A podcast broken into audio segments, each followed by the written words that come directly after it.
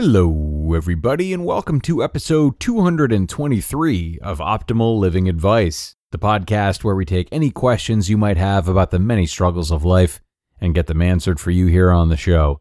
I am your host, certified life coach Greg Audino, reminding you before we begin that if you have a question you would like help with on the show, we welcome you to email it to us at advice at oldpodcast.com.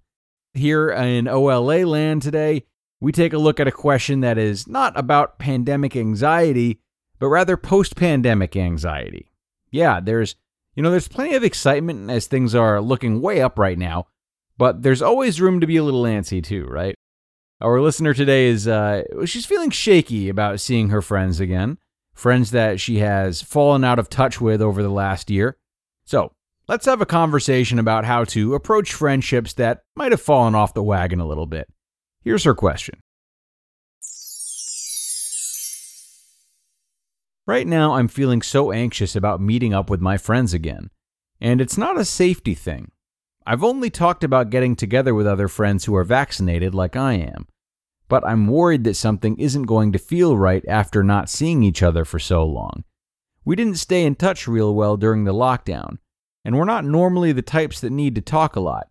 It just feels off. I can't get over this worry that it's going to feel weird, maybe even forced. I'm excited about the idea of seeing them again, but I just don't trust that we're going to pick up where we left off like we usually would. I like this question. Thank you for sending this in, Asker. It's it's an interesting thing to uh, to all of a sudden feel uncomfortable or uncertain around friends, isn't it? Yes, indeed.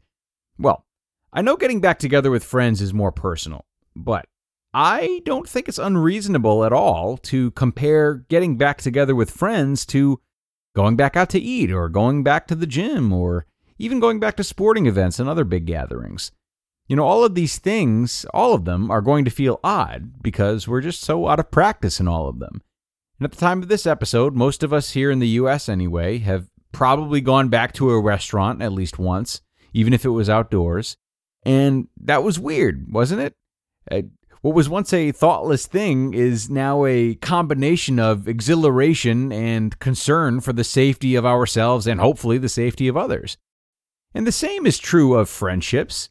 We hate to think this way because we love our friends, and it's sort of unsettling to think that our relationships with them could be shaken by something.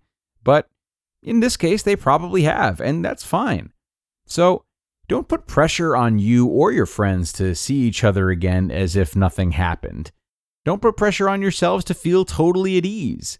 The truth is that, you know, something did happen that affected the entire world, and the entire world is going to take a little while to get back into its rhythm. Friendships are not immune to this, so uh, lower your expectations. Don't feel as though it has to be a seamless transition. It doesn't have to be perfect, and even if it did, who says it's on your shoulders and your shoulders alone to make it so? You know, the, the dark beauty of this situation for friends around the whole world is that we're all in it together. You're not alone in your feelings. We're all experiencing them to different degrees, and that includes your own friends. They might feel the same way. And if they're like you in that they're a little anxious about things going perfectly, then they definitely feel the same way. And you all have the right to feel that way or any other way. But, you know, as always, what's more important is what you do with those feelings rather than just having them. So, what you shouldn't do with those feelings is shame yourself or your friends, nor should they shame you or themselves, because none of you did anything wrong. So, I mean, so what if some image of keeping up enough contact during the pandemic wasn't upheld? Big deal. The pandemic made it hard for some friendships to withstand, and that's just okay. It was new territory for all of you. And now it's new territory for all of you to get back into the swing of things. So, unless someone was out and out rude during the last year, I would say try to enjoy starting this new journey together. And part of that new journey means breaking the ice. If you want to feel comfortable around your friends again, I think that the last thing to do is to pretend that you're feeling something you're not. Tell them it feels weird. It's okay. You know, you can feel both weird and excited at the same time. having these feelings and expressing them is not something that's off limits. Maybe it seems like a tough thing to imagine doing or or feeling comfortable with now, but I would bet that everything is going to flow much much easier when you're actually in the presence of your friends and your mind is just busy having a good time rather than worrying about if everything was going to be just right. And if everyone is somehow so awkward and the whole interaction really does uh, feel like a tractor pull, then what do you do? You work through it together. If these really are good friends, you'll find your way in time. And with that being said, the last thing I will tell you is to keep in touch. Keep getting together. You know, make a make it a point of staying in touch this time around and devoting yourself to feeling back into a normal cycle of friendships sooner than later.